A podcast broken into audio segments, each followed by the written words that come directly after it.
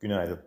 Çin'de perakende satışlar Eylül ayında bir gün öncesine göre %0,5 düşerken bu rakam Mayıs ayından bu yana ilk kez daralmaya işaret etti.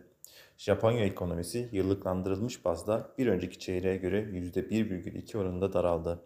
FED Başkan Yardımcısı Brainard yaptığı açıklamada FED'in yakında faiz artışı hızını yavaşlatabileceğini belirtti. Bugün Türkiye'de bütçe dengesi açıklanacak. Yurt dışında Euro bölgesi öncü büyüme ve ABD üfe verileri takip edilecek. Bu sabah Asya endeksleri ve ABD vadeleri hafif alıcılı işlem görüyor. Borsa İstanbul'un alıcılı başlamasını öngörüyoruz. İyi günler dileriz.